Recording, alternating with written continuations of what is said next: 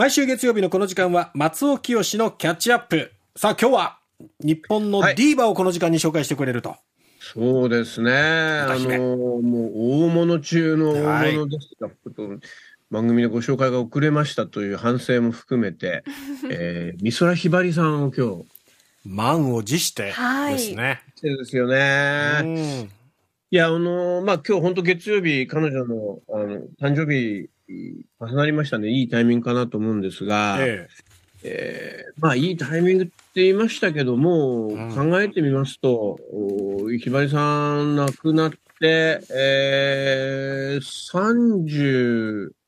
34年経とうとしてるんですね。そうですね。平成元年でしたからね。そうなんですよ、そうなんですよ。うん、だから、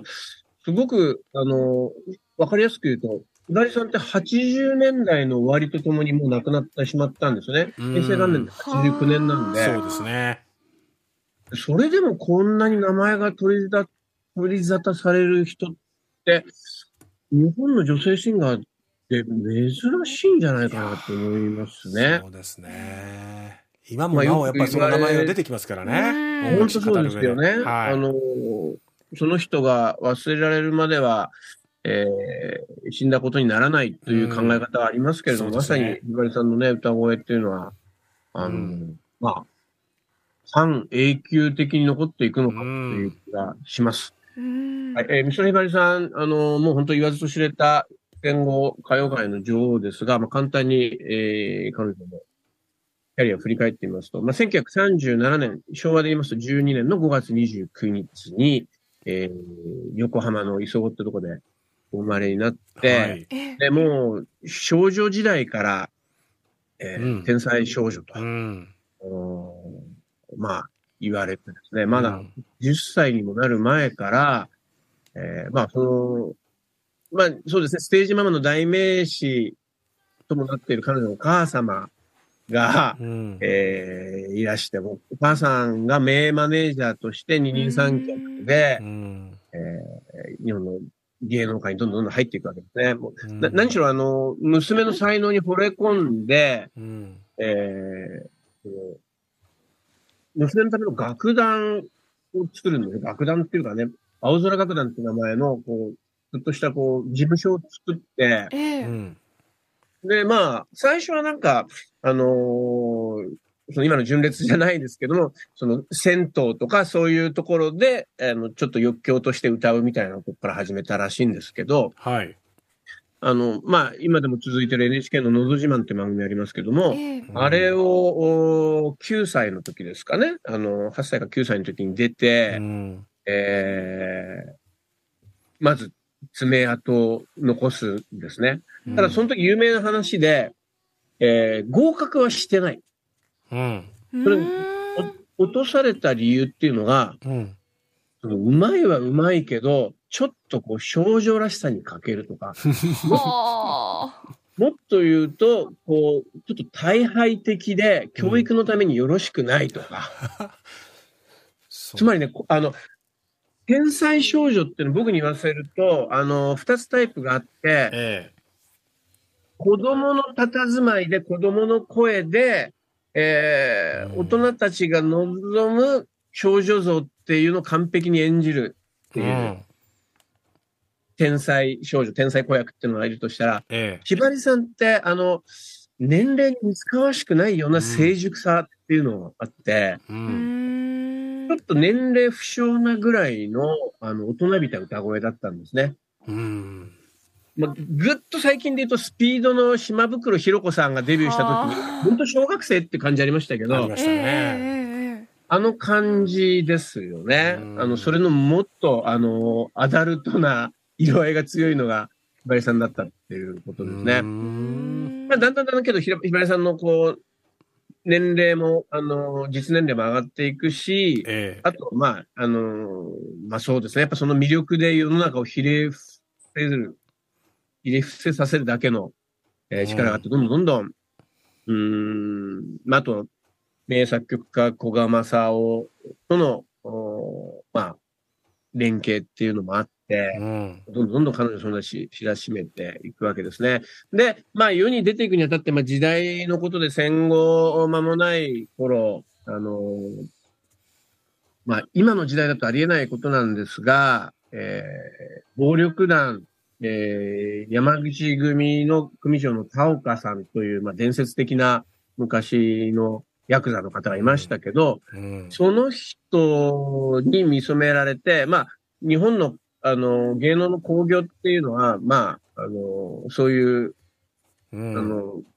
今でいう暴力団の人たちが仕切ってた時代なんで、ありましたからね。ここでまずね、あの、興行の世界で、うん、えー、どんどんどんひばりさんの存在感高まっていくっていうのがあって、あとはまあ、テレビじゃなくて、やっぱ映画の時代ですから、映画ともうまくリンクしていくっていう。うあのまた彼女はその、少女シンガーであると同時に少女映画スターでもあったんですよね。映画の作品がいろんなのでなってますね。うん、で、あのまあ、さっきの、あの、ティナ・ターナーの時にちょっと話し損ねましたけども、まあ、ティナ・ターナーっていう人も、あの、マッドマックスで知ったっていう人も、えー、ああ、映画きっかけでってことですね。そうですね。あの、やっぱり、その音楽と映画の、この理想的な関係というかね、コラボレーションっていうのまあ、それを体現した一人が美空ひばりさんでもありますね。うん、で、まあ、美空ひばりさんは、まあ、あのー、そのさっき、あの、お話しましたように、常に、その、え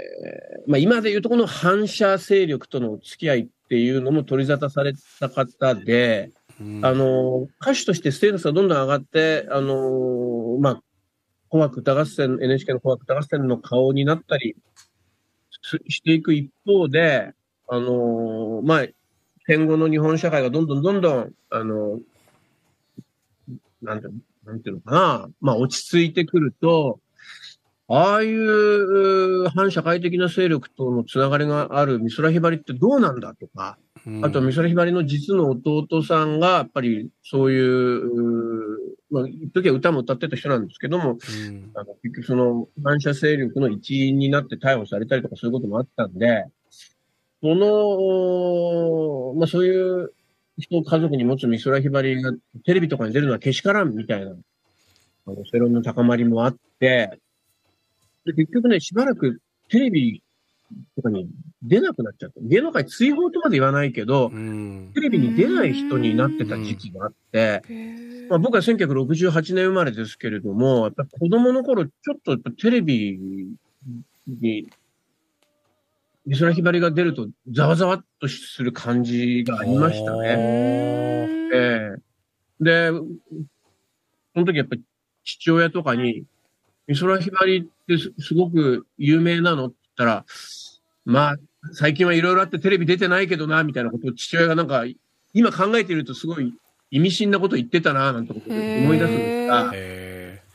まあ、そんなひばりさんが、えー、うん、まあ、テレビに、まあ、NHK に本格復帰していくっていうのは、まあ、1970年代の後半でありまして、うん、で、どんどんどんどん復権していくわけですね。うん、で、えー、まあ、今、よく歌われる曲で言うと、1986年、小倉圭さんが曲を提供した愛さんさんっていう曲。これで、まあ、美空ひばりさんの復権っていうのは割と決定づけられた感じがあるんですが、あと、まあけど、それと前後してね、あのー、まあ、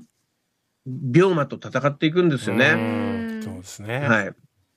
で、あの、福岡の人はよく覚えてらっしゃると思うけども、うん、あのー、1987年、昭和62年のことですけども、うん、あの、天神再生会ありますよね、病院がね。はい。あそこに、えー、3ヶ月半ぐらい入院されてた時期がありましたね。えー、で、あの、今、要は、福岡で講演している時に体調が、あの、よろしくないってことになって、そのまま入院されて、うん、で、あの、結構だから、あれですよね、1990年代とかに、まあ僕も、あの、再生会に何回か行くことありましたけど、よく、看護婦さんから、あの時のひばりさんはね、なんて話を聞くことはありましたけど、うん。あの、まあ、けど、ひばりさんは、その、福岡の再生会病院で、ちょうど、あの、かなり50歳になるぐらいだったんですけど、うん、それから退院されて、えー、復活して東京ドームで公演を行うんですが、えー、そしてね、あの、まあ、秋元康さんが提供した川の流れのようにとかっていう、大復活、印象づけるような、うん、ヒットも出たりもするんだけれども、まあ、病魔に屈してしまった。1989年に亡くなったということなんですが、うん、えー、まあ、これは美空ひばりさんの人生を駆け足で、バーッとご紹介したんですが、そんな美空ひばりさんの、まあ、演歌の女王みたいに言われること多いんですが、えー、ジャズですとか、ポップスとか、うん、そのアメリカ由来の音楽を、すごく巧みに、あのー、まあ、彼女は素晴らしく耳が良かったんでしょう。あの、英語が達者なわけでもないのに、英語の歌を完璧な発音とイントネーションで歌っていたっていう。で、まあ、うん、その中でも僕の好きな曲を今日いくつかバックでご紹介してもらいましたけど、あのー、今から美空ひばりさん弾くんだ、弾くんだったら、こういうジャズとかポップスのカバー、うん、あの、時に日本語の歌詞で歌ったりもしてるんですが、うん、そういったものから入るのも一興かなと思います。うん。改めてその美空ひばりさんの歌唱力、もうどんな音楽ジャンルも歌い分けてしまう、表現してしまうという凄さを感じますよね。そうなんですよね。ですから仮にジャズだけを歌っていたらジャズのトップになっていたであろうし、えーえー、まあもしかしたらお芝居に専念したら、それはそれで、あの、俳優として特別なステータスを築かれたんじゃないかなっていうのは、まあ芸事の天才でしたね。うん。いや、本当ですね。え今日は、もしご存命ならば、美空ひばりさん誕生日ということで、今日は松尾清さんに美空ひばりさんを取り上げて、いろいろとこれまでの功績や、そして、ジャズをぜひひばりさんのね、ジャズを聴いてみてほしいという思いで楽曲をいくつかご紹介しました。松尾さんありがとうございました。ありがとうございました。こちらこそ。音楽プロデューサーの松尾清さんでした。